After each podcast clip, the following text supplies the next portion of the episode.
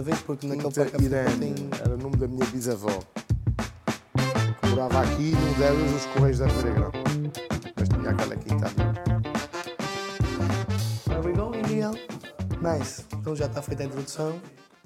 Não, e por acaso, já que podemos começar, acho curioso que quando vem aqui o, o, o candidato a presidente do Governo Regional pela IDL, que tenha sido um privado a resolver um público, o que o público não conseguiu para podermos gravar. Eh, às vezes há coincidências, eh, há coincidências engraçadas. Nós queremos agradecer, agradecer à Sra. Maria e aqui ao North Shore Hostels por, eh, por permitirem que fizéssemos cá as gravações. Estamos mesmo muito agradecidos por o receber. Quando sei que o senhor é um homem que gosta destas coisas, de mídia independente e de plataformas alternativas de, Comunicação. de comunicação e, acima de tudo, de exposição de, de ideias. Queria começar por, não que fizesse uma biografia, mas perceber um pouco do seu percurso até a ideologia que o identifica com a, com a iniciativa liberal e o porquê de estar a candidatar a presidente do Governo Regional novamente. E peço desculpa, pedi desculpa porque estou afónico. Não é nada agradável para Não si. tem, não tem problema. Eh, para já é preciso clarificar aqui uma coisa. Eu não sou candidato a presidente do Governo Regional, sou candidato a deputado. O presidente do Governo Regional é escolhido entre o partido mais, mais, mais votado. Eh, mas o meu percurso político eh, começou muito novo. Eu, eh, eu cresci numa família de pessoas ligadas à política. Os meus avós, quer o paterno, quer o materno, eram pessoas muito, muito ligadas à, à gestão autárquica. Eh, e eu, eu cresci, eh, digamos, naquela fase em que nós começamos, na idade dos porquês, né? eu cresci eh, no- na convulsão do verão quente de 1975. Daquele verão a seguir à Revolução de, 1900 de 25 de abril de 74, em que se tinha instalado uma ditadura comunista em Portugal e havia aqui um pouco, eh, nos Açores principalmente, uma, uma corrente eh, contra eh, o, o poder instituído em Lisboa eh, e que inclusivamente chegou a ponderar a independência dos Açores caso Portugal caísse na mão eh, do comunismo. Com muito com o apoio dos Estados Unidos da América, porque tinham a base, a base das lajes, ainda, ainda tinha uma importância bastante grande no contexto da Guerra Fria. Também porque Santa Maria era ainda um- uma zona de passagem e de abastecimento dos, do- dos aviões que não conseguiam atravessar o Atlântico sem fazer uma paragem, uma paragem eh, técnica. Eh, e a importância geoestratégica dos Açores nessa altura leva os americanos, eh, nomeadamente eh, o embaixador Franco Carlucci e o, o, o secretário de, de- de Estado, eh, Henry Kissinger, a eh, organizarem aqui um, um plano para a independência dos Açores caso Portugal caísse na mão dos comunistas. Esse movimento, eh, que cresceu muito aqui em São Miguel, eh, nasce ali nos inícios de 1975. Eh, grande parte da minha família está envolvida nesse processo e acompanhei muito esse, esse movimento. E, portanto, comecei a ganhar politização, digamos, cultura política no seio da família. Eu vim das conversas dos mais velhos, E foi aí eh, que entrou num, num caminho mais à direita, por assim dizer. por- participando.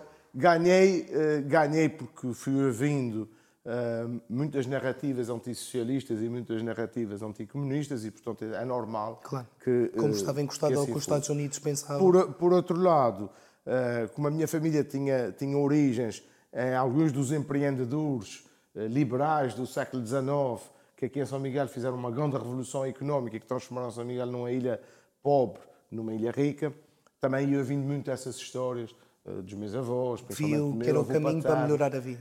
eh, o caminho da perseverança, que é uma coisa que, que algumas das nossas ilhas, o Pico, o Pico é um bom exemplo disso, são ilhas que foram abandonadas pelos poderes públicos eh, e isto não, não, não foi um mal, não foi, não foi um mal, foi por outro lado uma oportunidade de resiliência e de, e de perseverança e até de criatividade que transformou essas ilhas em ilhas eh, mais prósperas.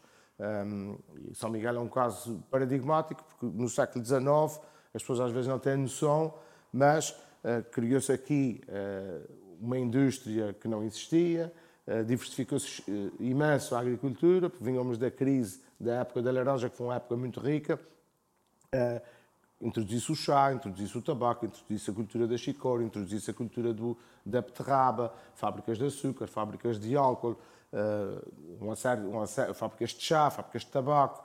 Tudo isso nasceu desse, desse, desse grande impulso que os liberais do século XIX trouxeram e do primeiro movimento autonomista, que vem precisamente uh, também uh, do seio desse, desses liberais.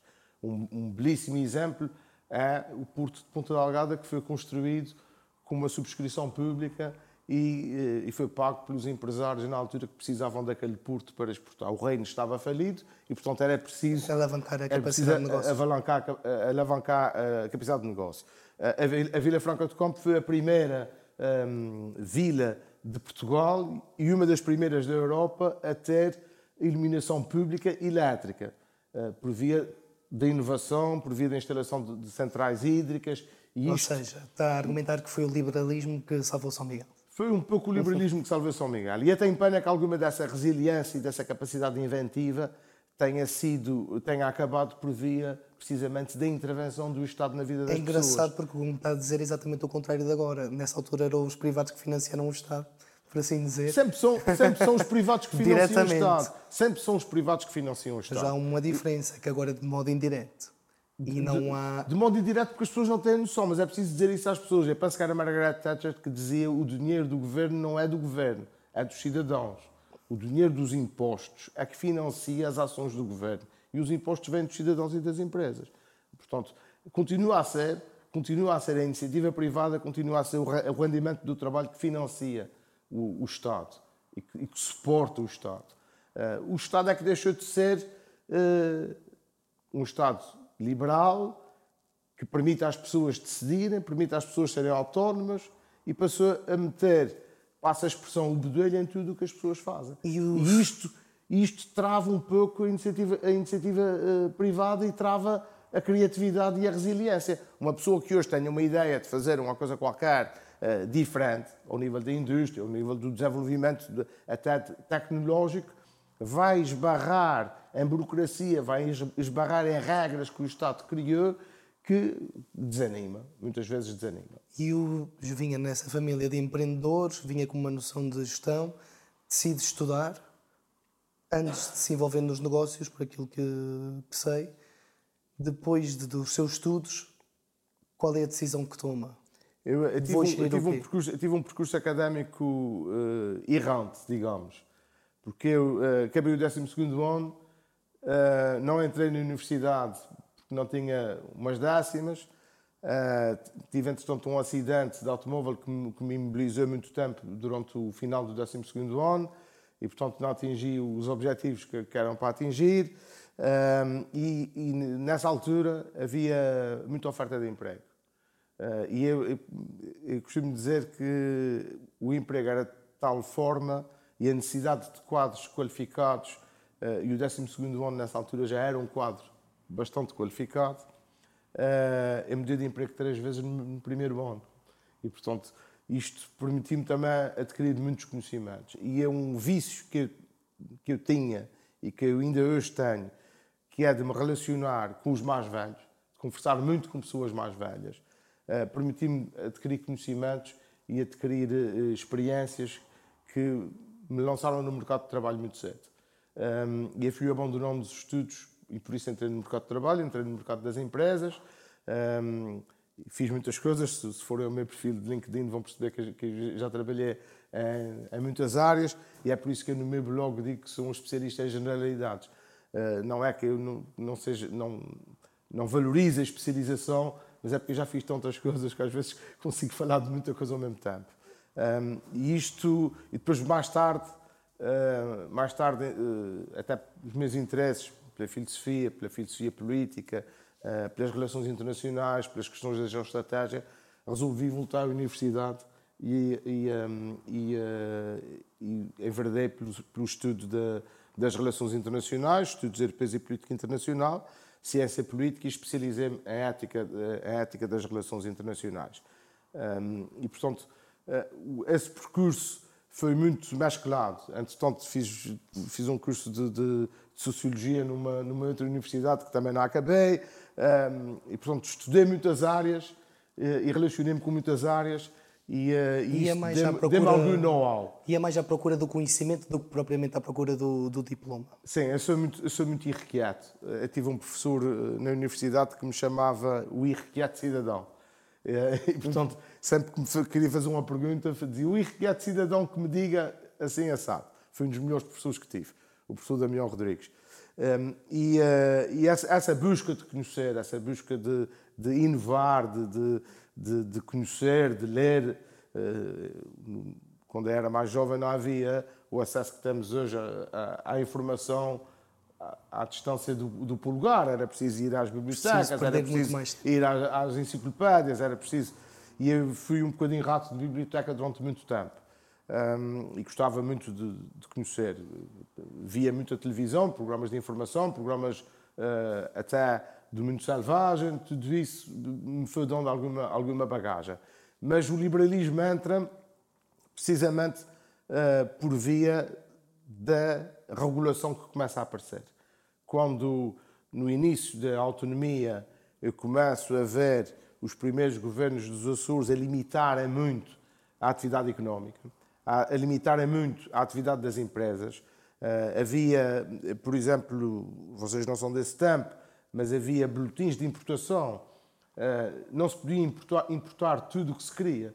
Se eu quisesse fazer aqui uma indústria qualquer que precisasse de importar matéria-prima, isto era um cabo de trabalho. Uma espécie de um sistema de cotas? Eh, nem sequer era um sistema de cotas, era um sistema de cotas aduaneiras que impedia a importação de alguns, de alguns produtos. Chegou a haver uh, a impossibilidade de se importar, por exemplo, carne de, do estrangeiro para, para, para os Açores uh, e outros, e outros uh, produtos. E até mesmo para exportar havia cotas para a exportação.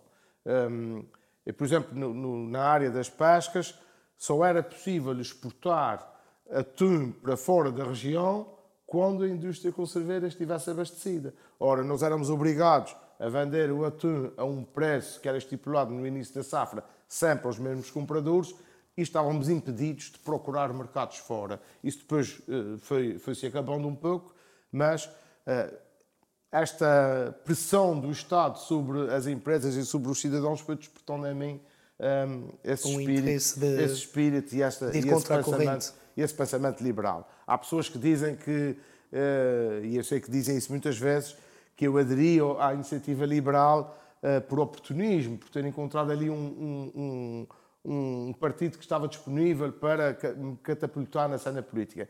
Isso é mentira, porque se forem visitar o meu blog, vão ver que eu já tenho textos liberais escritos muito antes da iniciativa liberal uh, aparecer.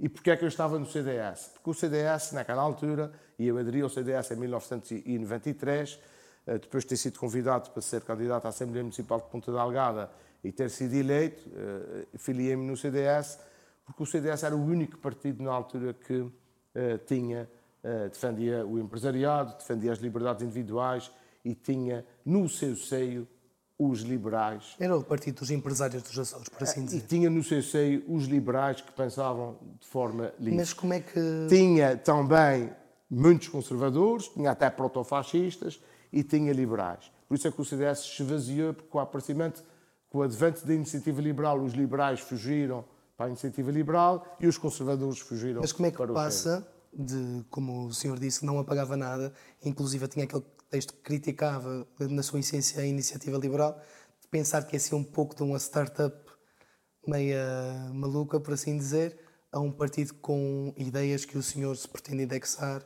e. Uh, Atenção, a única crítica que eu fiz à iniciativa liberal no meu blog, e que, não, e que nunca apaguei, ela está lá para quem quiser ir ver, não foi pelo facto dela ser uma startup, foi precisamente porque ela, numa certa fase, que felizmente depois foi, um, foi recauchutada. A iniciativa liberal era, de facto, uma startup da política e isso foi o que despertou a mim o interesse pela iniciativa liberal, o pensamento de Carlos Guimarães Pinto, o pensamento de João Coutinho de Figueiredo. Um, eu, já, eu, já, admirava no, no CDS o, o, o, António Pires de Lima, o, o Adolfo Mesquita Nunes, que eram pessoas com pensamento, com pensamento liberal.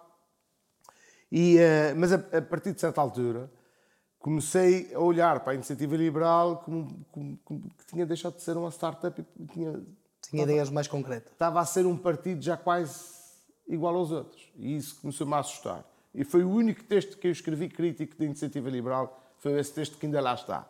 Uh, mas a partir daí continuei a escrever textos liberais e depois percebi que, que aquilo tinha sido uma fase, uma fase errática, uh, normal, num partido que tinha acabado de nascer, que tinha uh, conglomerado não só pessoas que nunca tinham pensado na política e que nunca tinham estado na política, mas também muitas outras pessoas que vinham do PSD, que vinham do CDS, eh, que vinham de, das corporações da sociedade civil, que eram políticos não partidários, mas que, mas que estavam muito ligados àquilo que era a, a política partidária da altura, mas uh, os princípios programáticos da, do Estado de Direito democrático e liberal, a meritocracia, a, a autonomia do cidadão, a liberdade de escolha, a, a, o direito à propriedade privada, a desburocratização da economia, a simplificação de processos, tudo isso são coisas que eu ainda hoje acredito que são a forma de nós sairmos dos becos em que o excesso de regulação, o excesso de regras, o excesso de, de, de coisinhas pequeninas que entravam os processos, uh, que, já, que já são um novelo tão intrincado que nós temos que começar Mas a desfiar. Sente que num país que tem uma proporção de reformados para a população ativa muito exacerbada, num país que tem muitas empresas a depender do apoio do Estado, sente que a iniciativa liberal, na sua essência, dentro desse sistema, está condenada a ser um partido de oposição? Eu acho que não. Eu acho que não, precisamente porque as pessoas vão, vão principalmente as gerações mais novas, estão a entrar no mercado de trabalho. Algumas até tiveram que emigrar e eu espero que elas tenham condições de regressar.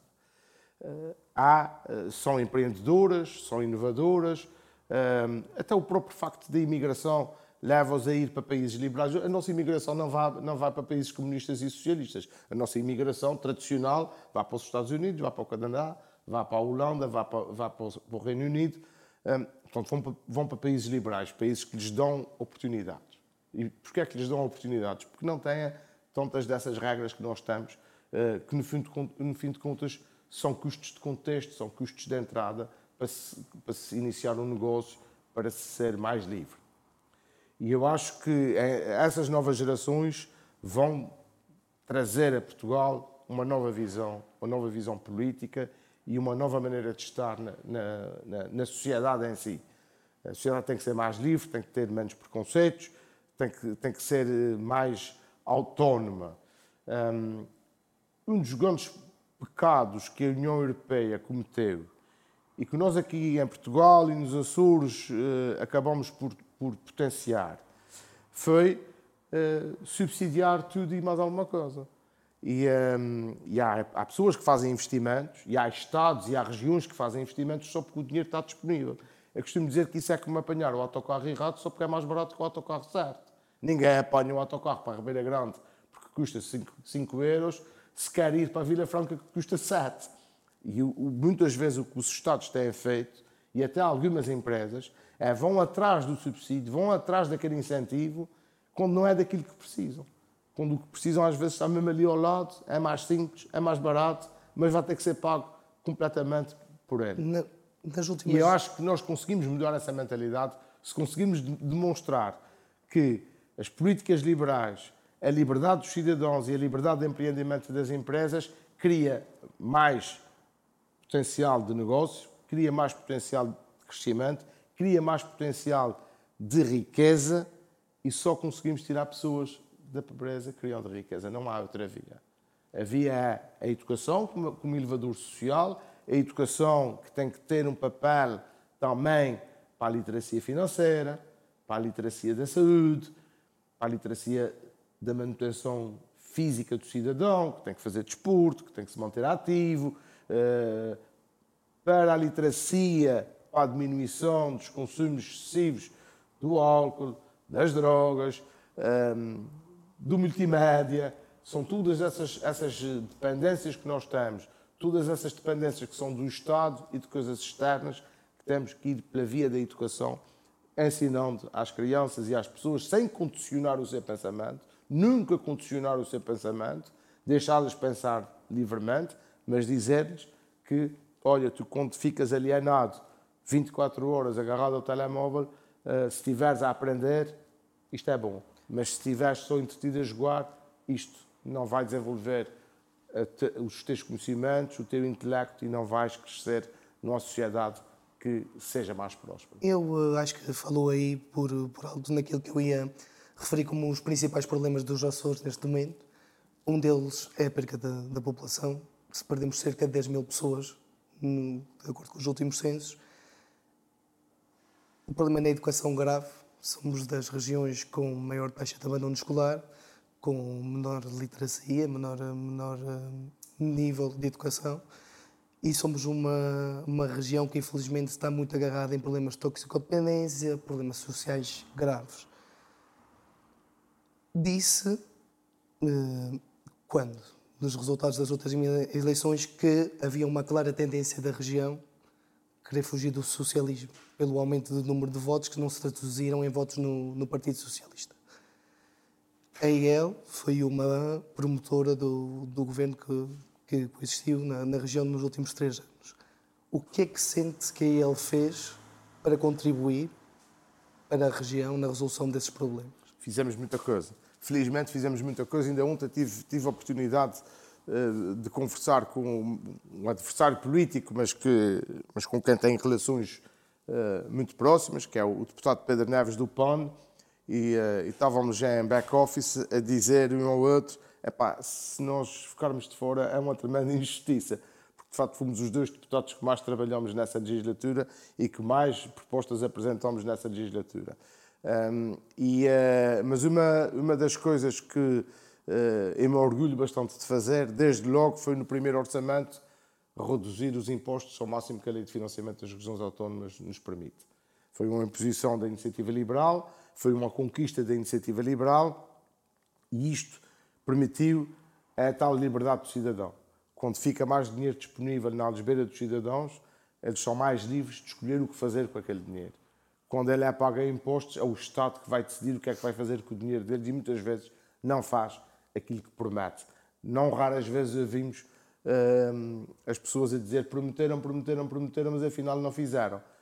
É a tal demagogia, é o, é o tal queijo na ratoeira que muitas vezes os grandes partidos conseguem ir buscar muitos votos com muitas promessas, mas depois não as cumprem. Fizemos no segundo orçamento, no orçamento de 2023 e 2022, conseguimos uma redução drástica das necessidades de endividamento. Fizemos de uma forma gradual, não quisemos fazer tudo de uma vez. E porquê é que é importante reduzir o endividamento da região autónoma dos Açores? É importante reduzir porque essa região não pode viver dependente de crédito, senão os jovens não vão querer voltar para aqui. Ninguém vai querer voltar para aqui e ninguém vai querer ser governo aqui, por melhores ideias que tenha, por mais bem formado que tenha sido numa universidade qualquer estrangeira, por mais conhecimento que tenha de finanças públicas. Aliás, quanto mais tiver, ainda é pior. Eh, quanto mais conhecimento tiver de ciência política, se vier para aqui, para vir pagar as dívidas que os outros fizeram para trás. O senhor é muito intransigente relativamente ao orçamento zero. Eu sou muito intransigente precisamente por isso. Porque, Mas... porque nós não podemos deixar dívida para as gerações que vêm Mas a seguir. Mas eu, eu concordo consigo em forma geral. Mas se há um momento que até, até faz sentido não ter endividamento zero, era depois de uma crise. Que a teoria económica indica que o impacto do Estado na, na economia pode ser uma alavanca para o crescimento económico para suprir essa fase essa fase de, de retração económica. Isso é o que, pensam, é que... Isso é o que pensam os, os keynesianistas. Exatamente. Só que a, a teoria, a, a, teoria keynesiana está sendo aplicada nos Açores desde 1975 ou de 1976 e nós chegamos a 2020 e tínhamos, como, como disse bem, a maior taxa de absentismo escolar precoce, a maior taxa de pobreza da região, a maior taxa de privação severa, que é uma coisa que as pessoas às vezes não conseguem entender, mas somos a região do país com maior taxa de cidadãos em privação severa e, portanto, o keynesianismo não funcionou.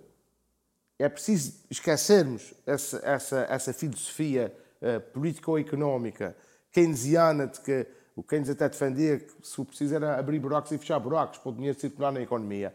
Porque a nossa economia não É mais Não a é favor da, circular. da lei de Wagner. Não é circular. Que a despesa pública aumenta em consequência do aumento do, do, do, do investimento, tal e qual. Tal e qual. E, portanto, o que nós precisamos é de deixar de fazer esses investimentos e, e usar os nossos recursos para potenciar o crescimento económico. Mas numa altura como. Ou numa Mas crise. é, mas, é, mas é simples. esporádica, Mas os não acha que o- Os Açores vivem em crise desde o dia que foram descobertos. E nós não podemos acreditar que é agora que o keynesianismo vai funcionar, porque ele teve a funcionar, ele teve, ele teve em ação até há bem pouco tempo. Aliás, ele continua em ação com este governo. Uma das coisas, uma das coisas que me desalenta é que não houve coragem de cortar com políticas do passado. Foi por isso que decidiu eh, não, eh, não continuar a, a dar apoio ao. Eu decidi, não, eu eu decidi não continuar a dar apoio ao governo liderado pelo Partido Social Democrático porque não cumpriu o acordo de incidência parlamentar. Cumpriu na questão dos impostos, No não- diferencial. na questão dos impostos, não cumpriu no resto de tudo. E mais grave, no orçamento de 2023 prometeu o endividamento zero e fez uma coisa que é muito mais grave do que ir buscar dinheiro à banca. Pendurou-se nos fornecedores. Criou dois problemas. Na saúde. Criou dívida na mesma para pagamento futuro, por isso é que no orçamento de 2024 tiveram que inventar 75 milhões de euros e criou problemas às empresas. Porque quando não se paga às empresas, criam-se problemas às empresas. E criam-se problemas às famílias que dependem daquelas empresas. Neste momento, neste momento a que estamos a falar, há empresas que ainda não pagaram o subsídio de Natal aos seus trabalhadores porque ainda não receberam do governo.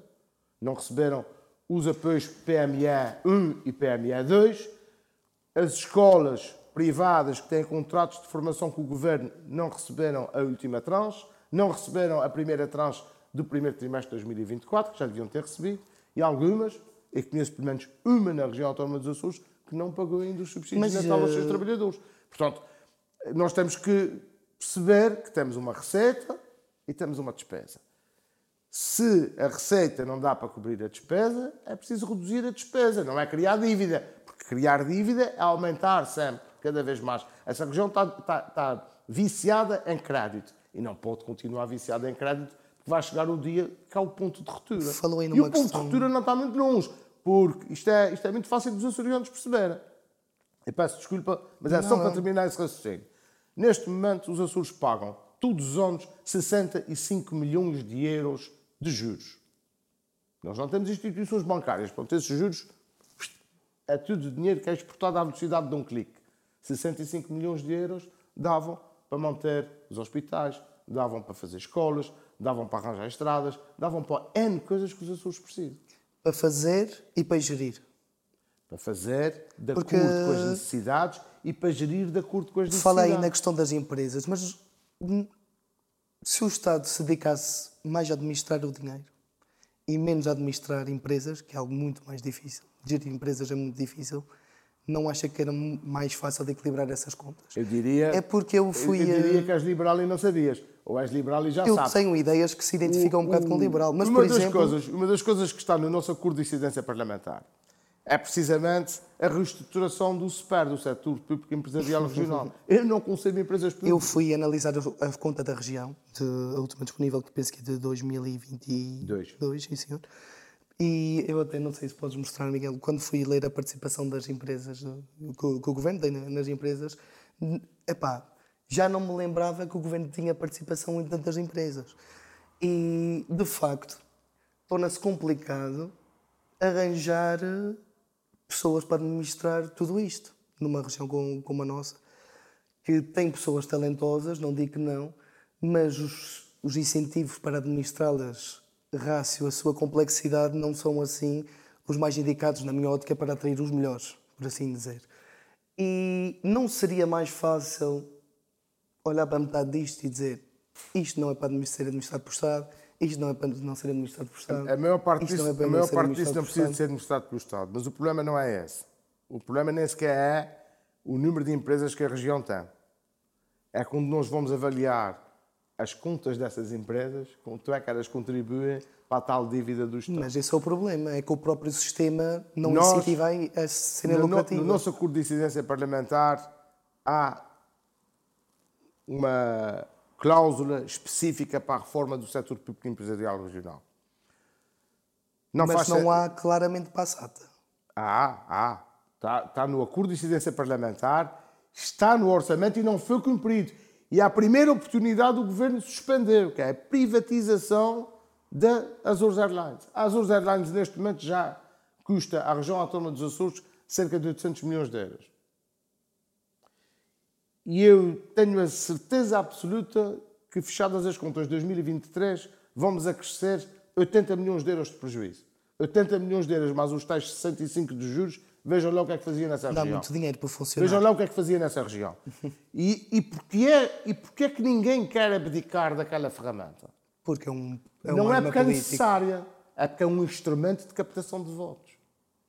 E ela dá prejuízo, porque em vez de ser gerida como uma empresa e em vez de ser gerida para servir os açorianos, está a servir para enganar os açorianos. Está a ser utilizada para captar votos. Mas, por exemplo, nunca ia conseguir, fala que é contra os subsídios, mas nunca ia conseguir uma Ryanair, uma EasyJet, seja qual for a empresa privada, muito provavelmente seria muito mais eficiente do que a SATA uh, em termos de custos com as rotas mas provavelmente ia ter prejuízo e iam precisar de, de compensações, como o governo dá para, para, os, para as obrigações de, de serviço público. Eu sou, eu sou contra as compensações, sou contra as obrigações de serviço público e sou absolutamente contra subsídios. Subsídios criam dependências. O que mas... eu entendo que a região pode fazer, e é o limite, o limite de um liberal é a criação de sistemas de incentivos para que algumas dessas companhias venham à experiência.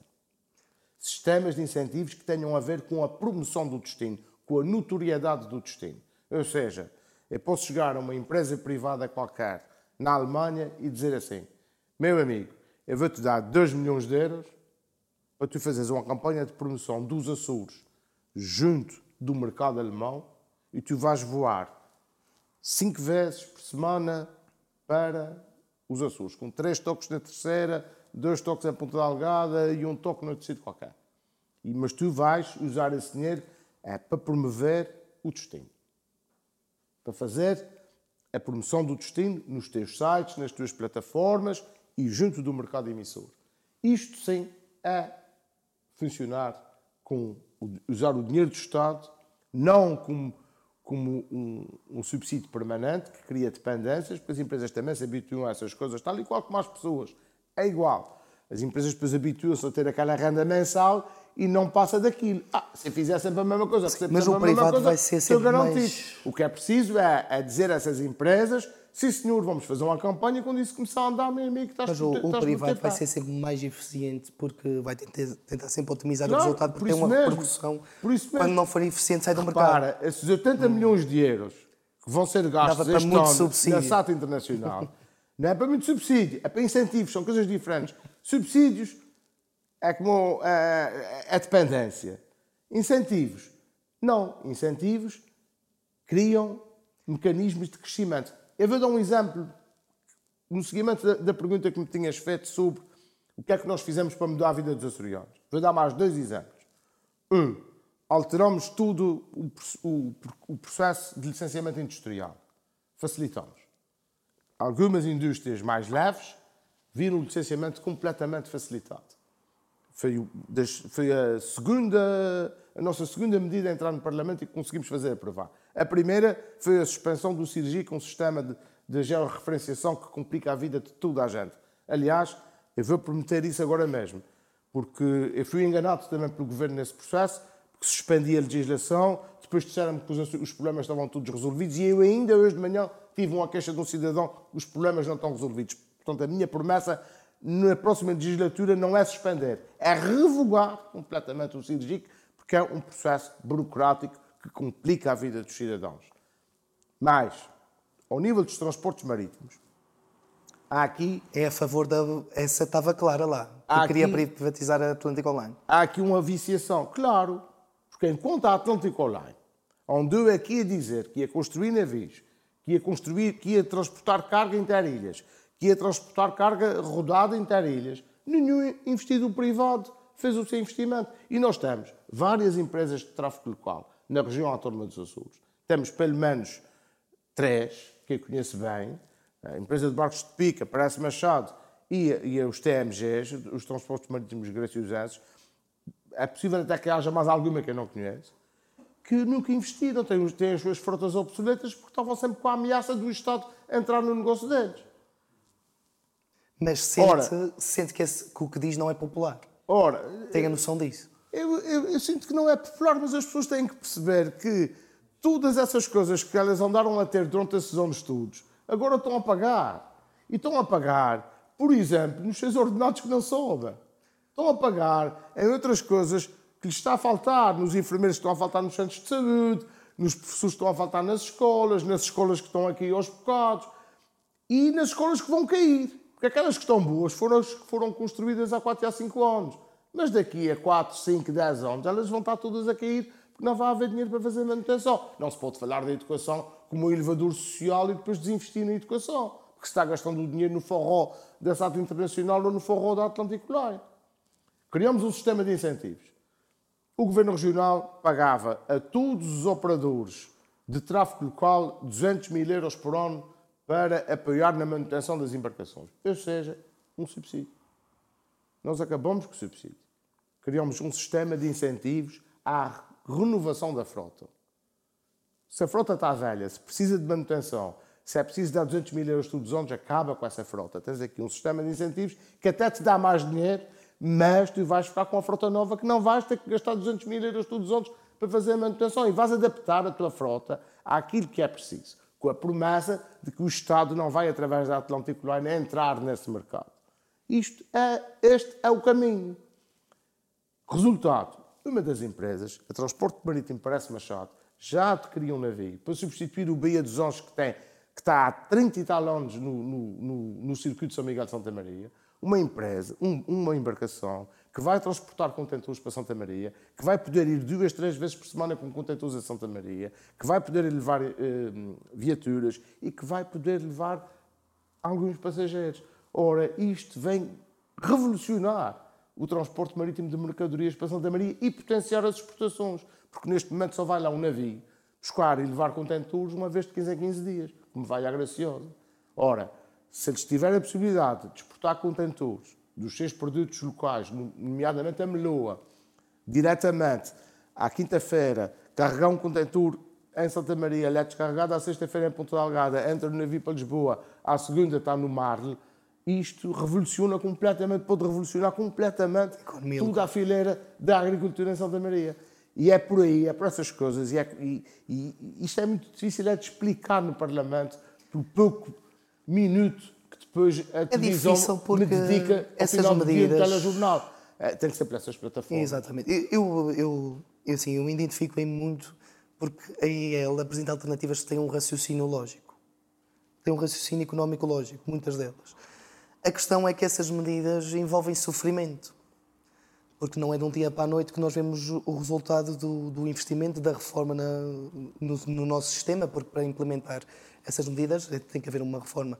Eu não posso chegar ao pé de, dos gestores dessas empresas, isto é tudo para fechar, assim sem mais nem menos, envolve uma, um período de transição e no início a eficiência novo, na nova economia, da nova estrutura, não vai ser ótima, demora a maior parte das pessoas prefere resultados imediatos e prefere mais 20 euros ou mais 40 euros ou mais 50 euros no, mas no esse é o problema da tal literacia financeira e da tal literacia política que é preciso começar a criar É um caminho difícil. Eu, eu, eu, tenho feito, eu tenho feito um, um, um, trabalho que me parece que é meritório, não, não custa-me falar de mim, mas eu fui às escolas, aquelas que me aceitaram, sem falar do meu partido, fazer pequenas aulas de uma hora e meia de introdução à política e à ciência política. Miúdos, muito novinhos, eles conseguem perceber, se nós formos lá explicar de uma forma simples.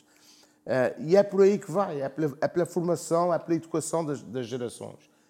É, é, óbvio que a teia, o novelo, como eu disse há pouco, está de tal forma montado que eu não posso chegar aqui e dizer assim, olha, vou fechar essas empresas públicas todas, acabou isso a partir de agora, isso é tudo privado. Não pode ser feito assim.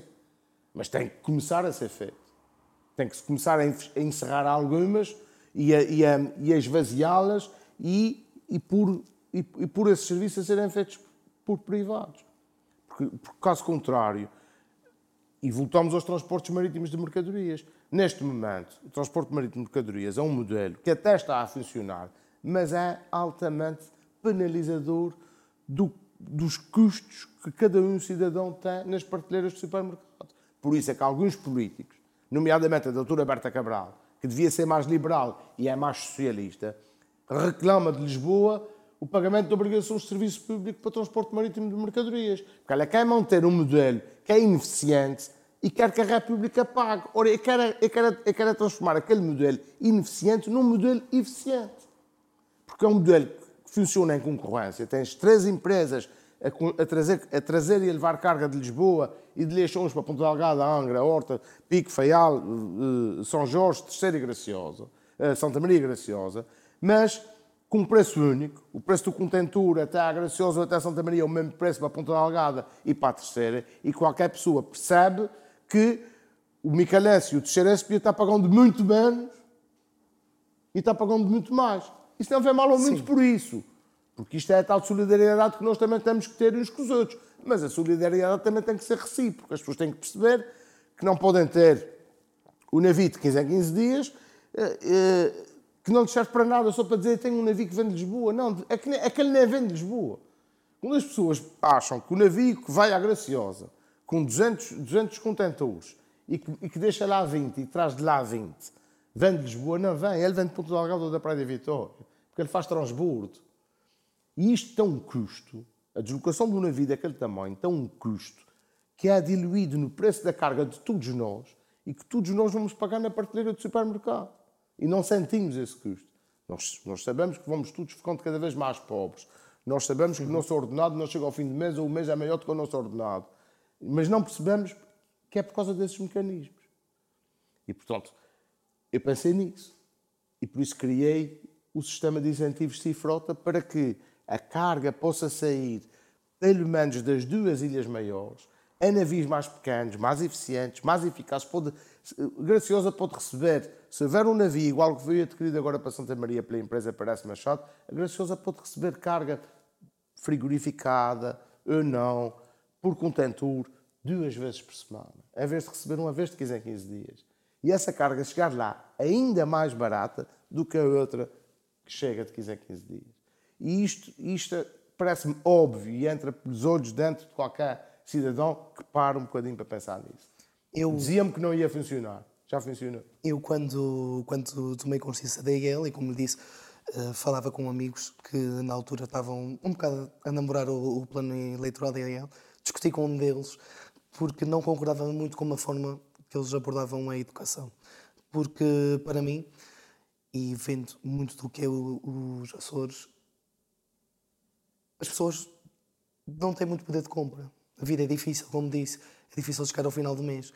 E às vezes os nossos pais, eh, as pessoas da idade dos meus pais, eh, e agora mais novas, que também não estão a conseguir fazer isso com, com os seus filhos, não têm todas a capacidade de dar a melhor educação ou de meter os filhos a ter explicações para ter notas de ingressar no curso que, que pretendem.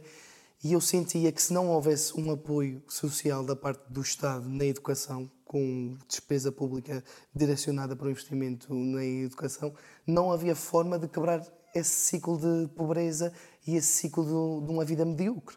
Ou seja, os miúdos ficam condicionados a, desde muito novos, nunca poderem ambicionar ser algo mais. Como é que eles pensam que vão ser ricos? Ganhando eram milhões não tinha ideia que podem crescer na vida, que podem ser, ser gestores, que podem ser empresários, que podem ser médicos, que podem ser o. Tinha uma coisa certa, perdem 2 euros e meio todas as semanas. Exatamente. a probabilidade é essa. Uh, acha que nesse setor o Estado devia colocar a mão, aqui nos Açores, ou sente que o modelo das parcerias público-privadas é o futuro, de uma forma mais acentuada do que já é feito uh, aqui no, na região atualmente? Eu vou voltar à questão do, do novelo e, e, e, há uma outra questão que nós temos que ter sempre presente: é que nós somos nove ilhas, todas diferentes. Foi vendida a falácia do desenvolvimento harmonioso das ilhas, que é uma coisa que não, se pode, que não pode acontecer, por razões geográficas, por razões idiosincráticas, por razões de relevo, por razões da, da, da fertilidade dos terrenos, por várias razões. Mas essa falácia foi vendida. E alguém acreditou que era possível que isto todos íamos desenvolver da mesma maneira ao mesmo tempo. Isto não é possível. Bom, eu também não sou louco ao ponto de dizer, não, não, isto agora isto tem que ser tudo privado e, e, e cada um que toque viola com as unhas que tiver. Não é assim. É, há ilhas onde provavelmente nunca vai haver oferta de uh, escolas privadas. Mas, se em vez do Estado monopolista, que gasta em média 6.200 euros por ano. Isso já foi há dois anos. Com, com, são as contas que eu tenho, não há sim, nenhuma, sim. não há nenhuma estava mais a crescer a 30%, por isso suponho que já tenha um aluno, ultrapassado isso. Se der a este aluno metade disso, para ele escolher qual é a escola que vai, se vai para a privada, se vai não vai para a privada, se vai gastar em explicações, se vai para as, para as aulas, um, para as aulas, como é que se chama? Uh, tu que és professor é que sabes, aquelas as aulas, as explicações na escola. Sim, as aulas de estudo, aulas de estudo. Exatamente. Vai gastar menos, o Estado vai gastar menos. E essa criança vai ter acesso a coisas que, se, se, se não lhe for dada a escolha, ela nunca vai ter. E aí acentuam-se as desigualdades, porque as igualdades de oportunidades não existem. Mas e se os pais é vivem num, num contexto social que foi sempre de mais escolhas? É preciso ir lá. Vão saber escolher é o melhor. É preciso ir lá. O Estado tem, aí é que o Estado tem que entrar. É preciso ir lá à casa, saber porque é que aquele contexto continua a ser assim e dar a oportunidade que mais não seja a criança de lhe explicar, olha que tu não precisas de viver sempre assim. Tu podes viver melhor e tens condições de viver melhor. Mas serão os pais da capacidade de administrar esse dinheiro? Isso vale. Atenção, o vale não é posto na mão do pai. Sim, sim, eu sei vale que não, não é, é literalmente. Do pai, senão isto também não Isso é é que assim. não é literalmente. Senão a gente corria aqui o risco mas, desse dinheiro ser usado em tudo menos na educação do filho. Mas percebe aquilo que quer dizer? Eles tiveram décadas de más decisões, muitos, muitos contextos familiares. E vão continuar a ter. Se continuarem naquele contexto e se continuarem com aquela forma de educação, vão, vão de certeza absoluta que se ficarem no mesmo contexto sou... e se nós não alterarmos nada, não vai mudar nada. É porque nada. eu ando, eu estou a tentar fazer um estudo e, e pega nessa vertente de Keynes para tentar calcular o efeito da, das despesas no, na educação no crescimento económico. E há, não são, os, os estudos não são uh, claros. 100% claros e demonstram 100% conclusões da, da mesma não. ordem. Mas muitos deles apontam que, de facto, o, a despesa pública na educação traz efeitos de crescimento económico, principalmente no médio e longo prazo. Claro que para, traz. Para, claro que traz. Claro que traz. Para, e, é, e, é, e é em regiões como a nossa, onde não há massa crítica suficiente para tu teres. Uh, não, não, é possível teres uma universidade privada nos Açores. É, é, é, é pouco provável que venha a acontecer. Porque não há oferta de, não há oferta de alunos para manter a universidade pública, quanto mais para, para, para ter aqui a universidade privada. Há ilhas onde não dá massa crítica para haver um, um colégio privado, para dar primeiro ciclo segundo ciclo. Uh, mas já houve, atenção, já houve. Porque antes do Estado ser monopolista, por exemplo, Santa Maria tinha um externato que era privado, dava aulas até o quinto ano. Uh, aqui em São Miguel havia em Vila Franca do Campo, havia na Povoação, havia no Nordeste. Uh, quando o Estado não estava, alguém esteve lá. E também fazia, também fazia serviço social. Também, os mais ricos pagavam para os mais pobres poderem estudar. Ninguém era privado de estudar. Uh, há o ensino cooperativo. Também é uma solução. Agora, o que é preciso é dar liberdade às pessoas de escolher. Eu acho que as pessoas estavam mais abertas a essa vertente na saúde. Porque Também. aí não tenho dúvida que se fizesse isso dessa Também. forma, Mas o problema, o custo. O, problema da saúde, o problema da saúde é mais fácil. De e dessa opção à pessoa, muito mais fácil, de é uma transição muito mais smooth do que, do que a educação. Porque nem sequer aí, aí é só dizer à pessoa: olha, vai, vai onde arranjares vaga, vai onde quiseres, que o Estado chega-se à frente. Mas nós temos um problema na saúde que não é de oferta, é de falta de oferta. Porque no fim de contas nós temos falta de médicos temos falta de enfermeiros, temos falta de técnicos de diagnóstico e, portanto, público ou privado eles são sempre os mesmos. Então, aqui nos Açores, nós temos várias ofertas privadas. Em Ponta Delgada há várias clínicas privadas. Na Lagoa temos um hospital eh, que agora até é de um, de um grande grupo de saúde eh, nacional. Mas quem lá está a trabalhar são os mesmos profissionais que trabalham nos hospitais públicos de Ponta Delgada de Lisboa, que vêm fazer consultas ali, que vêm fazer uh, cirurgias ali. E, portanto, nós temos que resolver o problema da saúde como, como temos que resolver o, sistema, o problema da habitação. É pelo lado da oferta. Temos que formar mais médicos, formar mais enfermeiros, valorizar mais essas carreiras para termos mais médicos, mais enfermeiros e termos mais pessoas disponíveis Falou aí numa questão importante que Não está... faz sentido uh, 400 dias de espera para uma pequena cirurgia ou 500 dias de espera para uma pequena cirurgia. Não faz sentido, como eu já tive, dois meses à espera para fazer um ecocardiograma. Se a pessoa tem um problema cardíaco, não pode ficar à espera uh, dois meses para fazer um ecocardiograma, uh, um mês e meio para fazer um eletrocardiograma. Falando na questão a não da, que vai entupias e urgências, que é o que, é o que acaba a acontecer. habitação, está muito associado ao turismo e ao aumento da procura de, de parte de pessoas que acabam por nos visitar e querem fixar-se no, nos Açores. Há muitos partidos que têm como bandeira de campanha a sustentabilidade do turismo no sentido de colocar um travão ao crescimento turístico que, que se tem verificado nos Açores. Sente que é isso que deve acontecer ou devemos, penso eu e deduzo que seja essa a opinião, porque é a ideologia, a base do seu partido, abrir as portas ao mercado e deixar o mercado instalar-se nos Açores para responder ao aumento da procura turística na, na Os região? Açores estão muito longe de ser uma região uh, com turistas a mais. Mais uma coisa que a Iniciativa Liberal conseguiu resolver. O que nós temos é a percepção de termos turistas a mais, porque temos muitos turistas nos mesmos lugares. Se for durante o mês de julho ou do mês de agosto ao Val das Furnas, já, já está cheio de automóveis e cheio de gente ali de roda. Mas, mas isso não, não, são turistas a mais. São turistas a mais naquele lugar. Porque mais à frente, a Ribeira Canto se calhar está vazia, a povoação está vazia, o Nordeste está vazio. Nós resolvemos o problema na Lagoa de Fogo. Como é que nós resolvemos? Fizemos uma resolução, entregamos na Assembleia a obrigar o Governo a fazer o shuttle para a Lagoa de Fogo. Diziam-me que não ia funcionar, que não era possível. Isto é muito, é, é muito acima da hora. Não é. Façam, ponham no ar público, lancem o concurso que vão ver que aparece um interessado. Apareceu um interessado. Funcionou.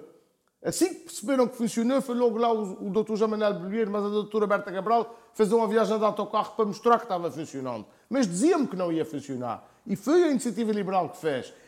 E o próprio concorrente, o próprio transportador, diz que transportou 60 mil pessoas. Ele não tinha interesse de dizer que tinha transportado 60 mil pessoas para dizer que tinha ganho muito dinheiro.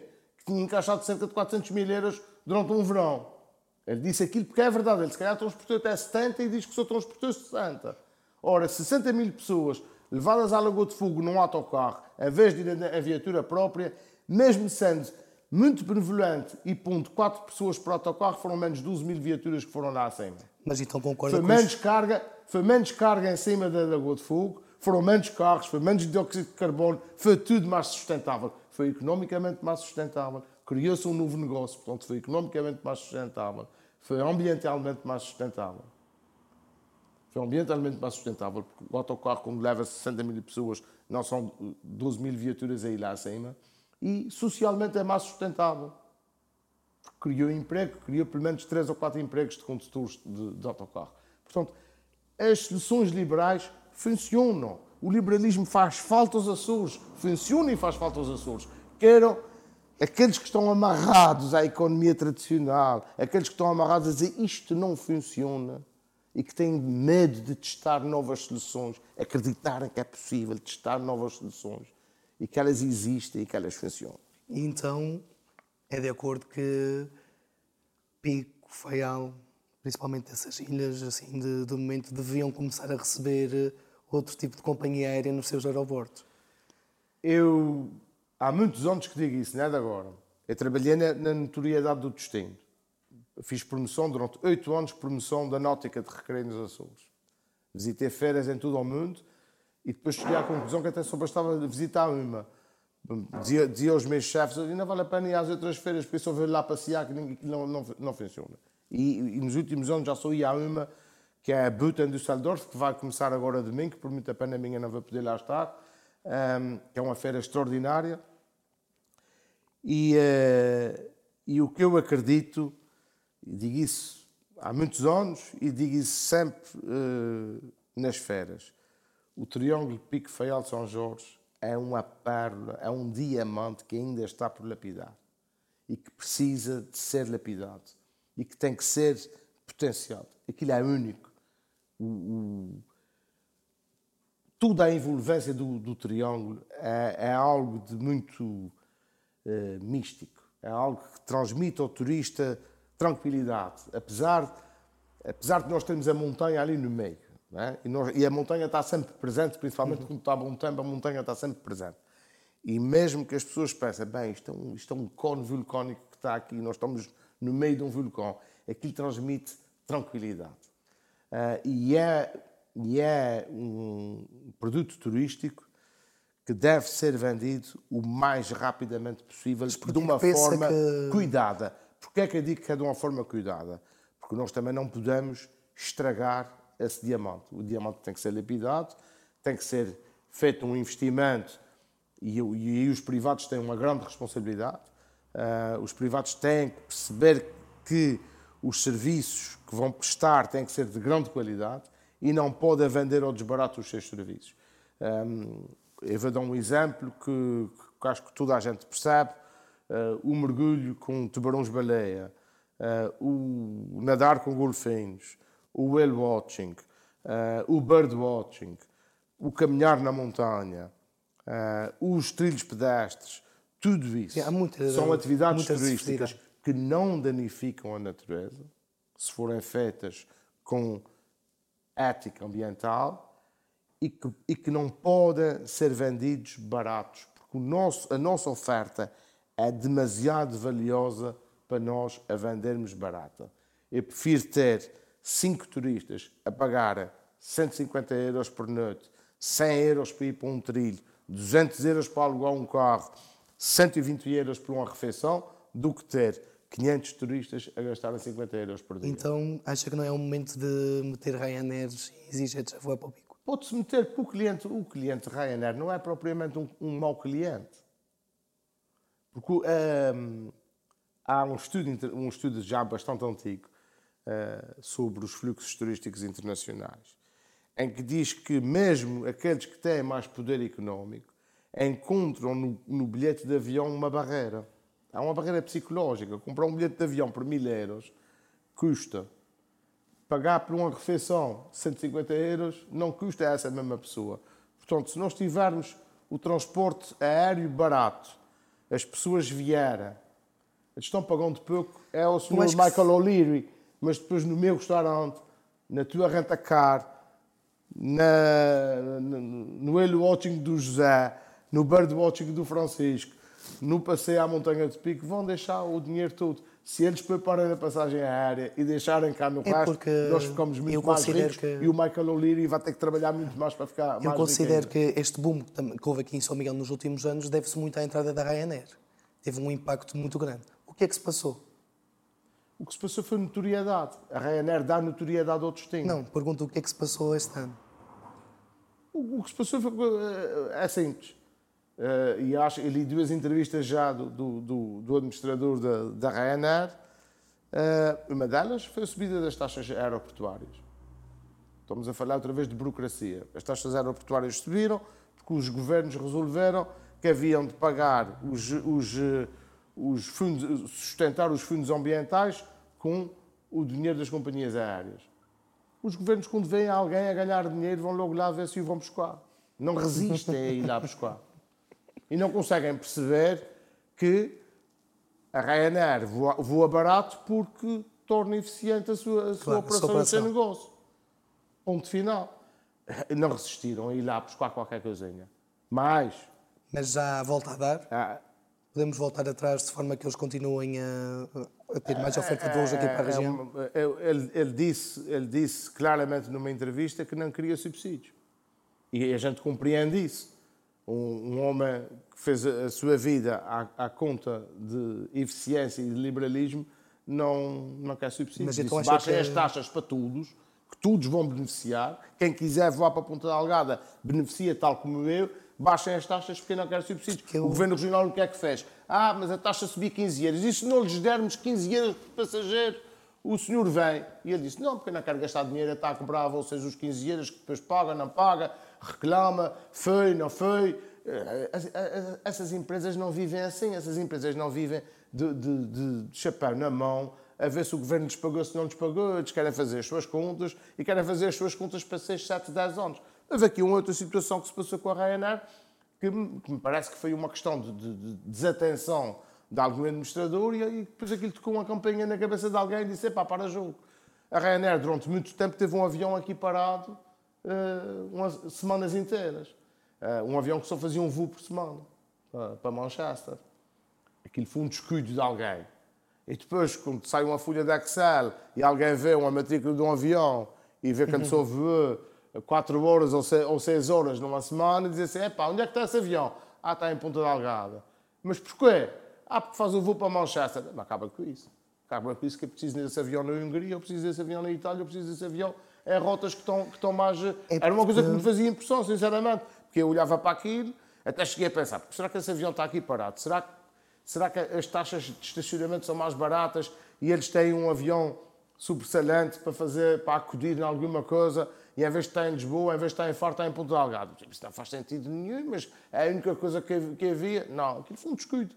Foi um descuido e alguém disse assim: é pá, não, não. É porque falando no problema da habitação, eu vejo o problema da habitação também no que é, as casas estão mais caras porque há muita procura e a oferta não responde. E as pessoas que vêm procurar as casas, felizmente, são pessoas que têm poder de compra superior a nós, muitos alemães, muitos franceses, próprios imigrantes que querem agora regressar isso demonstra, que, isso demonstra que é bom viver nos Açores. Exatamente. Infelizmente, eu também partilho dessa opinião. Mas a questão é que isso resolve-se tendo mais oferta disponível. Claro. Segundo a teoria e segundo a lógica.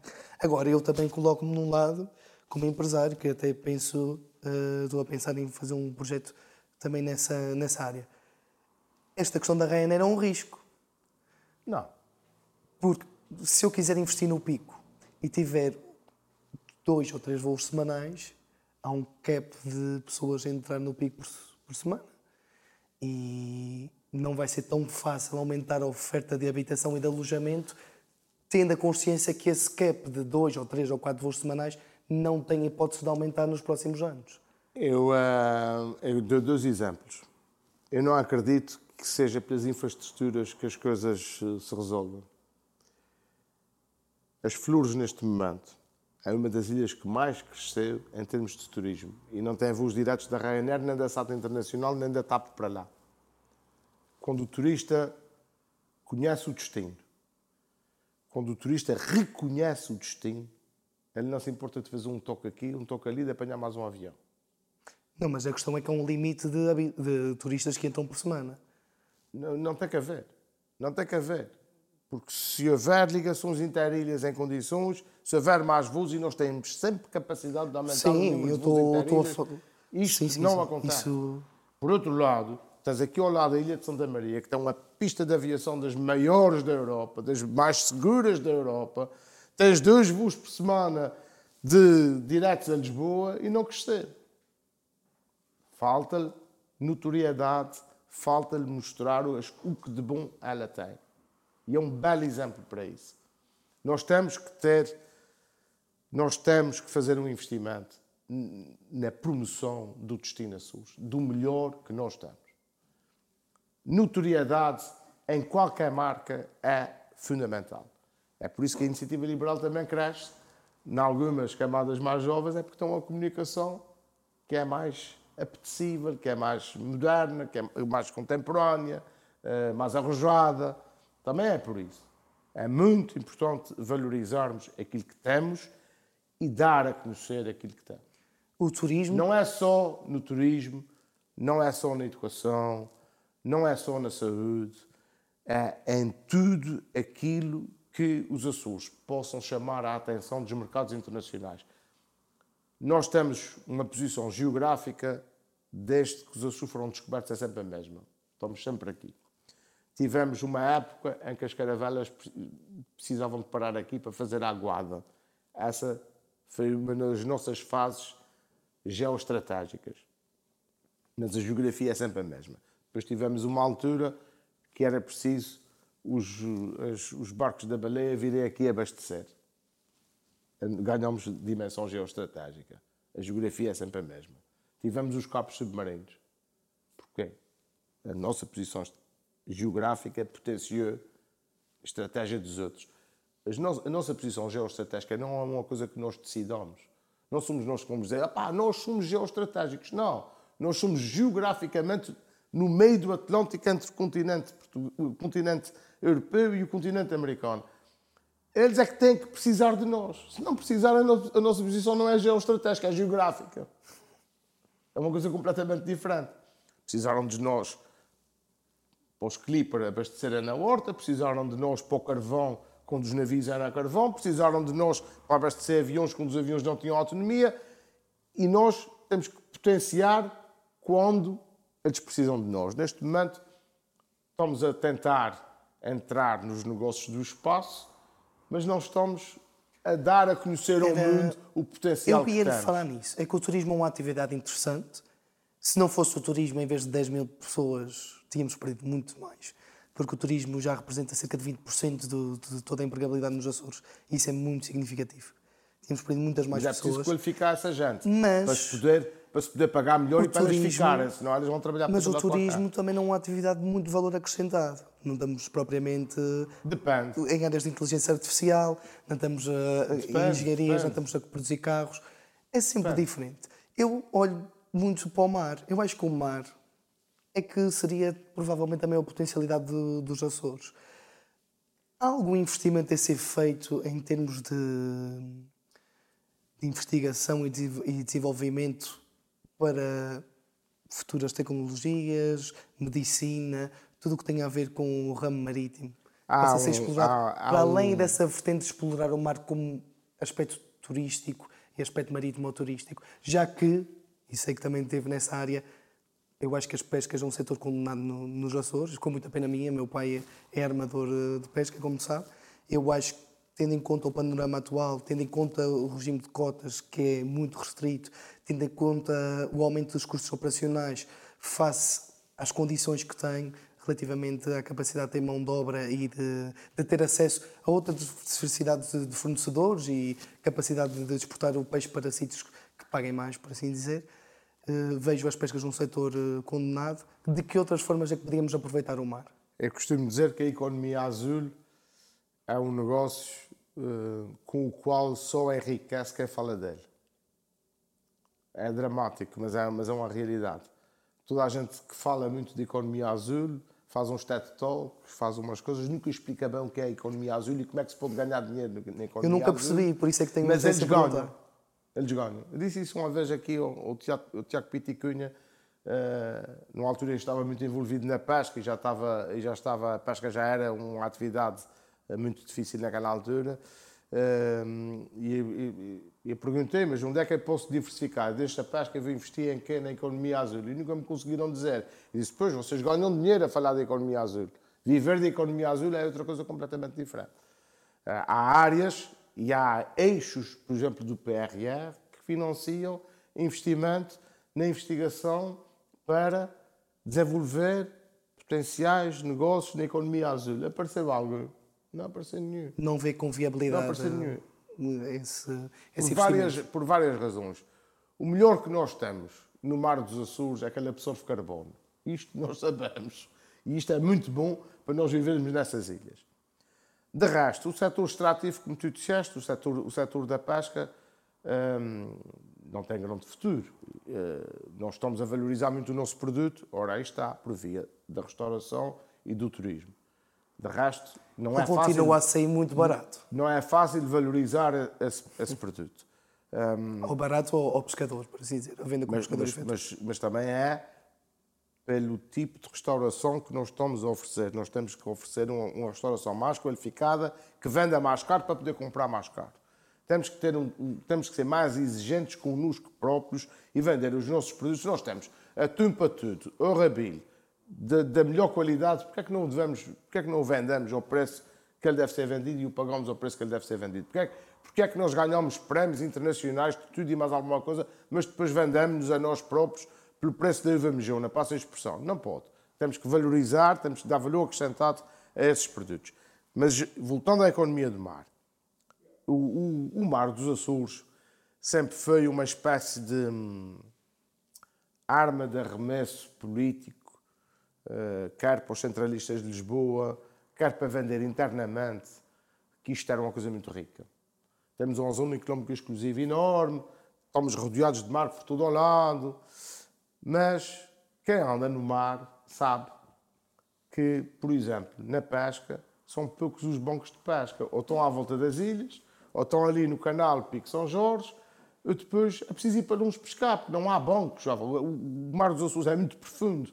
Logo, logo, logo a, a 10, 10 metros da costa. 10 milhas da costa já vai lá para baixo.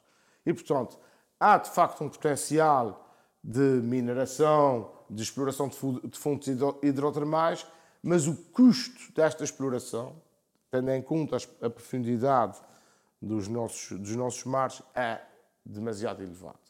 E, eh, e neste momento, uh, o que seria viável era a mineração do mar profundo dos Açores para efeitos de extração de lítio, enquanto houver lítio barato para extrair em terra, ninguém vem para aqui extrair lítio no fundo do mar a, a, a 300 ou 400 braças de profundidade, a 3 mil braças de profundidade. Mas, nós não sabemos, ninguém sabe, a comunidade científica ainda não deu resposta ao, qual é o efeito que esse tipo de exploração faz nos ecossistemas, qual é o efeito que esse tipo de exploração faz ao ser humano. E, portanto, não podemos correr riscos de estar a fazer coisas que não sabemos o que é que, daqui a 20 que, é que anos não, não E daqui a 10 ou 15 ou 20 anos estamos arrependidos de ter entrado por essa via. É preciso que a comunidade científica nos dê algumas respostas evidências. e evidências de que isto há uma pode, probabilidade de ser fazer. Isso. Portanto, neste momento, acho que a maior riqueza que nós temos no Mar dos Açores ainda é a pesca, naquilo que pode se manter, a questão da absorção de carbono, que, não sendo uma coisa visível, não sendo um, um bem palpável. Dá-nos qualidade de vida. Dá-nos qualidade de vida, exatamente, e, e dá-nos saúde, que é igual à qualidade de vida, e é o fator contemplativo, uh, o whale watching, uh, o mergulho e todas essas atividades que podem ser desenvolvidas à volta da náutica de recreio, a vela, o windsurf, o, o, todas essas atividades que nos podem, que já são, eu diria, em alguns destinos, eles estão demasiado crowded, estão demasiado uh, massificados e que nós ainda podemos uh, tirar daqui alguma, algum rendimento. Uh, sendo que temos que nos fazer cobrar muito bem desses serviços. Não podemos vender sete mergulhos por 700 euros, temos que vender sete mergulhos, sete mergulhos por 7 Maximizar euros. o valor. Vender, vender muito caro Noutra aquilo que é único e ir às feiras ir aos mercados, dizer nós existimos, nós temos isso, isso é muito bom, podes vir à vontade. Vai chover, vais apanhar chuva, não, não dizer mentiras às pessoas. Eu dou um exemplo, há muitos anos fui à Escócia, há cerca de 30 anos, fui numa viagem de trabalho à Escócia e uh, na altura jogava golfe. A Escócia é, um, é uma meca do golfe e no, num folheto nas costas da cadeira tinha um folheto de um campo de golfe, um golfista a chover com, com, com um guarda-chuva e dizia joga golfe na Escócia, não pagas nada pela chuva. É preciso assumir que chove nos Açores. Que faz É preciso assumir que faz nevoeiro. É preciso assumir Provavelmente vamos estar uma semana, semana sem ver as lagoas É preciso assumir que se vieres cá de inverno podes passar um dia no aeroporto à espera de uma ligação. É preciso dizer isso às pessoas. Mas é preciso dizer, mesmo assim, vale a pena. E eles vêm. Muito bem. E eles vêm. Se dissermos assim, eles vêm. Nessa onda, porquê é que se diz que o governo, que foi em parte durante estes três primeiros anos apoiados por si, abandonou a cultura? O que é que se passa à volta desta onda da cultura? Olha, não sei. Eu, uh, eu também na cultura sou muito liberal. Eu acho que os, os uh, promotores culturais e os uh, agentes culturais e os artistas um, devem ser mais livres e não dependerem de subsídios. Eu também concordo consigo nisso. Por acaso eu estive a ver... E há uma coisa nos Açores que... Hum, e eu espero não ser mal entendido nisso que vou dizer. Mas há uma coisa nos Açores que me faz alguma, hum, alguma confusão. Que é misturar-se cultura com entretenimento. Era isso que eu lhe ia dizer. Tradição com cultura. Eu apoio muito as filharmónicas os carnavais típicos, os botes baleeiros, e fico muito surpreendido, porque eu fui ver os quadros na, conta do Estado, lá os quadros, eu fui ver para determinadas entidades os apoios. E para o património baleeiro, por exemplo, comparativamente a muitos eventos que eu sei que não têm assim tanta repercussão, ou seja, o mercado está a dizer que não há pessoas dispostas a ver aquilo, pelo que custa a região. E eu sinto que há muito lobby também na cultura Isso há lobbies em lado. face ao- aos apoios. Há lobbies em todo para- mas, mas, é, mas é tal coisa. Para apoio. Já para um algum, apoio partidário. algum clube naval, alguma entidade privada, eh, alguma sociedade corporativa pensa construir dois ou três botes baleeiros para vender passeios a turistas com botes baleeiros. Eu conheço agora uns, estu- um- um- uns jovens no Calhau da Piedade que Estão pensando nisso. Eu, por acaso, já Esta tive. é a via. Eu a já via tive, de manter a cultura é torná-la eu, útil para a economia. eu já tive. Eu até mandei um e-mail há dois meses atrás a perguntar qual era a legislação e o processo para fazer isso. Me deram, por acaso, responderam-me. Eu ainda não alisei o e-mail com, com cuidado, mas vê-se que é uma área ainda cinzenta. Mas é Não uma há- via e eu espero que continue cinzenta. Se regulamentarem muito, então é nunca mais ninguém faz nada. eu espero que ela con- continue cinzenta ou então que fique Mas não branca. concorda que essas atividades deviam ser subsidiadas? Essa- subsidiadas não. Incentivos. Um sistema de incentivos para que uma empresa privada construa botes baleeiros e os punha a circular com, com, com É turistas. realmente- Com turistas, sejam eles eh, locais, sejam eles estrangeiros. Mas eu também não estou aqui Com- para ser popular. a ser, a ser fruído, a ser fruído. O património e a cultura só im- importa se for fruída por toda a gente. E o mercado dita o interesse das pessoas. O, o- o que alguns agentes culturais pedem é que lhes paguem para fazer, para terem um ateliê, que lhes paguem para comprar tintas, que lhes paguem para fazer um teatro. Para quê? Para quem? Sim, e muitos deles, o seu trabalho é gerir fundações ou associações. Pronto, mas, isto, mas isto não é, isto não é promover a cultura. Sim. Promover a E cultura. como eu digo, eu não estou aqui para ser popular, também estou para dar a minha opinião e para aprender E com atenção, consigo. que essa, essa, essa- Mas se o governo o realmente património se é cultura, mas a cultura não é só património. Mas se o governo se comprometeu a pagar, O- a- a- É as filarmónicas é cultura, mas a cultura não é só filarmónicas. sim. E nós temos que ter. As filarmónicas desempenharam um papel importantíssimo na região autónoma dos Açores. E como um papel como fator social, social. de socialização, eh, um, um papel de formação muito importante, mas também se perderam no tempo. Também não, não, não, não evoluíram. Algumas permaneceram congeladas no, no tempo. Nem sequer perceberam que aquilo que chegou ao tempo deles era uma coisa diferente do que havia para trás. A gente tem que ter sempre muito cuidado. Ah, olha, uma vez tive essa discussão por causa aqui da cidade da Ribeira Grande, onde estamos a gravar isso. Quando esta rua direita da Ribeira Grande foi asfaltada, isto era paralelepípedo. Houve aí uma grande revolução. Oh, pá, porque isto, isto sempre foi de paralelepípedo. Isto tem que ser mantido tradicional. Então tiram o paralelepípedo e punham terra batida, porque isso era de terra batida. e, portanto, não, a gente não pode querer manter coisas que depois não têm, não têm utilidade, não têm função, ou não são já fruídas pelas pessoas. E, portanto, as filarmónicas nem sequer são um bom exemplo nisso, porque as filarmónicas, a maior parte dos nossos cidadãos gosta de assistir um concerto de filarmónica, eh, fica à espera que a filarmónica feche a procissão da sua, da sua Sim, por isso é que eu freguesia. considero que essa é um fator de chave da recorre à filarmónica para o bailinho de carnaval, recorre à filarmónica para, para Porque o- traz um para benefício social inerente. Exato. Agora, há outras, há Mas outras não, podem, atividades. mas não podem viver de, de esmola, Exclusivamente de esmola, de subsídio. Têm que arranjar. Têm que- e, e- e é por isso que eu, digo, que eu digo menos subsídios, mais incentivos. Porque há, há formas de criar incentivos para as filarmónicas se modernizarem.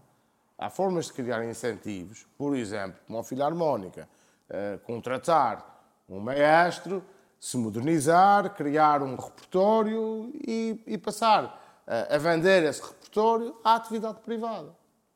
As filarmónicas têm que ser associações sem fins lucrativos, mas que podem passar faturas a privados e cobrar a privados. Sim. Ninguém que tenha uma, uma sala para servir refeições a turistas, por exemplo, que tenha. Eu vou dar um exemplo. Aqui perto há um- um- uma unidade que faço espetáculos equestres. Faço espetáculos uh, a, a, cavalo, serve um jantar, claro que eles ganham dinheiro é com o jantar, mas o aliciante é ter o, o, o espetáculo, o espetáculo equestre. Aquele espetáculo equestre pode acabar com um concerto de quatro, quatro músicas de uma filarmónica dali de perto de Pico da Pedra, desde que essa filarmónica esteja Tenha disponível. proatividade esteja disponível. E no Pico há bons exemplos de filarmónicas proativas. Há, há no Pico, há aqui, há na Terceira, há, há por todo o lado. Há, e muitas instituições proativas. E há muita resiliência. E as pessoas... Exemplo, Santa Maria já teve três filarmónicas, neste momento tem uma, mas, mas que resi, resiste por... Mas eu por, sinto que as pessoas se unem... as pessoas querem ter, não Exato. querem perder a sua Eu sinto que as pessoas se unem à volta das instituições. Agora, eu, eu vou mais de, contra certas pessoas não coletivas, mas pessoas individuais que sinto que abusam dos fundos da cultura para promover espetáculos privados para benefício próprio. Eu também tenho uma empresa na, na área do, do, do, bar, de restauração, por assim dizer, não é restauração, um bar, é um, é um bar de verão, de, que vive essencialmente do turismo e do, da sazonalidade e que eu, às vezes, dinamizo lá eventos e não vou pedir eh, ao governo para me contratar um DJ ou para me contratar uma banda, mas eu às vezes não sei diferenciar porque é que eu não tenho direito e certas instituições têm. Porque, porque, se, confunde, uh... porque se confunde muito cultura com entretenimento. E eu acho que isso aí sim devia e, ser e regulamentado. Aí, e aí entra outra componente, que é a componente do autarca, que é onde de eleições, ou sem ser onde de eleições, quer manter a coisa animada, a malta vai se esquecendo. É quando está nos concertos e está naquelas coisas, vai se esquecendo do que é que está à sua volta. E isto é mau. Eh, eu não tenho nada contra quem promove eventos de, dessa natureza, mas os eventos têm que se pagar porque, por quem frui deles. Isso não, não der certo, ser, temos que assumir o risco e, é, e o prejuízo. É, isso é fácil de nós percebermos. Nós não temos que pagar todos aquilo que só alguns vão fruir. Só porque é importante, mas nunca ninguém me disse porque é que é importante. Eu percebo, tem que haver um festival em cada Conselho dos Açores. Epá, é preciso que haja mercado para, para as pessoas irem pagar. Sim, sim. É isso, eu acho que o mercado é que deve ditar E há festivais interesse. que são totalmente de graça e há câmaras municipais que gastam milhares de euros, que mandam através da velocidade de um clique para a casa dos agentes e para a casa dos, dos, dos artistas para animar festas de freguesia. Perdeu-se a ligação uh, da paróquia, uh, da devoção à santa e a festa da freguesia, a festa do Conselho, passou a ser a festa da Câmara Municipal. Conclusão, as pessoas vão à festa, eu vou dar um exemplo que eu prefiro que nem exista, para não, para não, para não ferir suscetibilidades, mas vão à, à festa de São Tamaro, eh, mas querem lá saber de São Tamaro. É porque está lá o, é porque está lá o, o Tinho de Rãs a dizer umas, umas baboseiras, um stand-upper, uh, uh, o, o, o Toy a, a cantar uns disparates. e, portanto, eu disse Santo Amor e ainda estava a pensar Santo Amor de Pico. Sim, sim. Mas, mas é uma realidade. Nós perdemos a ligação àquilo que era a nossa, a nossa de, religiosidade, transformamos as festas religiosas numa espécie de espetáculo pimba e depois dá nisso. Agora, se a população gosta, população tem que pagar. E o que a população é que não sente? pode é exigir que o autarca A, B ou C gaste o dinheiro dos impostos de todos para satisfazer aquela, mesmo que seja uma maioria que gosta daquela. Mas isso também não é um risco de descentralização? Haver mais esses lobbies de proximidade? Se for dado mais poder às autarquias? Quanto mais pequenos são os círculos, maior é o perigo do caciquismo, da cunha, da corrupção e do compadrio. Então, Isso eu não tenho dúvidas nenhumas. Quanto mais anónima é a entidade que nos gere e menos gere, menos perigo há de condicionar as escolhas das pessoas, de condicionar as escolhas eleitorais, de condicionar inclusivamente as escolhas de gosto e a, e a, e a estética. Quanto mais pequena é a comunidade, e quanto mais presente o autarca, seja o autarca de freguesia, seja o autarca de, de, de uh, municipal, o, o, simples presidente de uma associação, mais difícil é de contrariar o caciquismo, a corrupção, o compadrio, aquelas coisas que nós sabemos que existem e que nós não queremos que exista. Para finalizar, que sei que é um homem ocupado e já tomei uma grande parte do seu tempo, agradeço imenso a sua disponibilidade.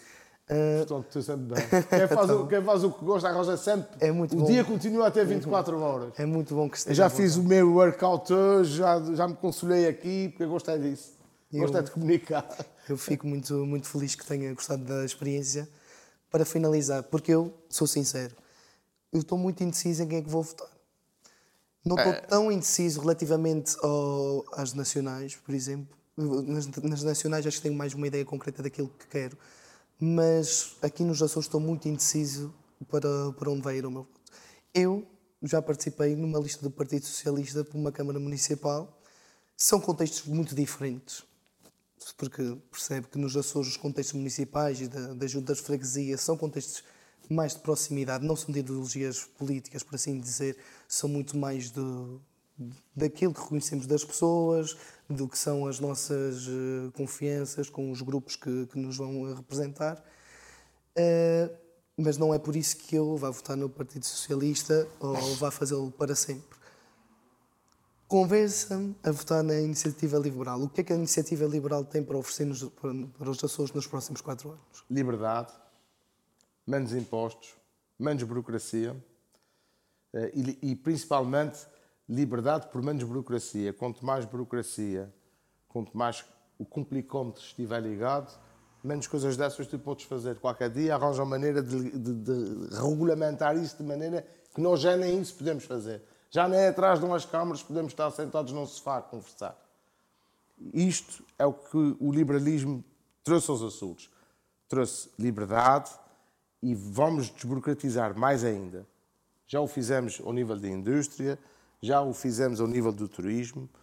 Não conseguimos fazer ao nível dos TVDs, das Ubers e das Bolts dessa vida, porque os outros não deixaram. Fizeram uma, uma, uma legislação tão restritiva que ninguém quer entrar nesse mercado e não vejo porquê. Porquê é que nós não devemos ter Ubers e Bolts e o que for nos Açores? Hum, e, portanto, a única promessa que eu faço agora aos açorianos é não é fazer legislação, é rasgar legislação que lhes complica a vida. É ir começando a desmanchar o novelo que está criado e que não permite crescer, que não permite inovar, que não permite empreender. É facílimo, todos os governos falam imenso de empreendedorismo, têm direções regionais de juventude e de empreendedorismo. A universidade tem uma área para o empreendedorismo, mas depois um empreendedor jovem nunca consegue fazer nada porque esbarra na burocracia, esbarra logo nos custos de entrada de qualquer coisa, porque ele tem sempre que arranjar muito dinheiro para fazer qualquer coisa. E se ele fizer no quintal, numa garagem, uma experiência qualquer, corre o risco de levar aquele material tudo, apreender aquele material tudo e não deixar a fazer essa experiência. Nós temos que dar condições às pessoas de inovar, de empreenderem, de fazerem coisas diferentes e de não terem custos de contexto burocráticos que lhes permita alavancar os seus negócios. Acha que vai ser eleito deputado? Eu estou convicto que sim, senão não estava aqui. Ah, não, estava, não me tinha proposto sequer. Ah, eu, acho, eu acho é que vou ter companhia na minha bancada parlamentar, vou ser eu e mais um. Sendo que hum, a mudança de cadeiras na liderança do partido a nível nacional não pode prejudicar. Por exemplo, não tem um marketing tão forte como o Chega tem a Não, nível eu nacional. não estou preocupado, eu não estou muito preocupado com isso. Eu percebo a questão do Chega, porque é uma marca eh, muito forte. Quer dizer, o Chega pode dizer os maiores disparates desse mundo. É, são toda a muito gente bons perdoa. O, o Chega pode não fazer trabalho nenhum durante uma legislatura que ninguém quer saber, vai crescer nos Açores, ninguém quer saber.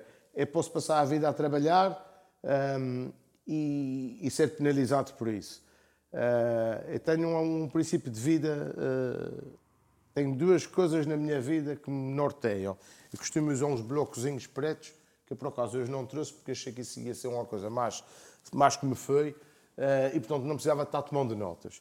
E no princípio de cada um desses bloquinhos eu escrevo uma frase que me segue há muitos anos, que é pior do que a vergonha de não vencer é a vergonha de não ter tentado.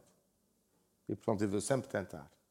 E tenho uma outra coisa que aprendi com um dos meus avós eh, que me dizia que única, o único relógio que está certo duas vezes ao dia é o relógio parado. E portanto tu podes estar sempre a fazer coisas e elas nunca darem certo. Mas é melhor estar sempre a fazer do que ter um relógio parado. Isso é verdade. E nós estamos destinados a falhar. Hoje os relógios são eletrónicos não falham. E, e o que importa realmente é ter a ideia que nós não sabemos tudo, não há verdades absolutas e vamos aprendendo e tentando melhorar na vida pouco a pouco. Eu agradeço imenso ter perdido o seu tempo e espero que eu tenha não sorte. perdi tempo nenhum, eu ganho, eu ganho sempre tempo. E, eu ganho sempre tempo porque aprendo sempre qualquer coisa. Isso é verdade. É sempre, sempre, sempre, sempre. E vemo-nos por aí, espero que corra tudo bem. E, uh, Muito obrigado. Eu estou disponível para, para quando vocês quiserem. Muito para essa obrigado. conversa, para outra conversa, podemos falar de muita coisa. Podemos falar de desporto, podemos falar de corridas, podemos falar de cavalos, podemos falar de muita coisa. Muito obrigado, a sério. Obrigadíssimo. É que agradeço. Mas já não estás nas câmaras, ou seja, já não preciso falar uma cigarrinha ali fora.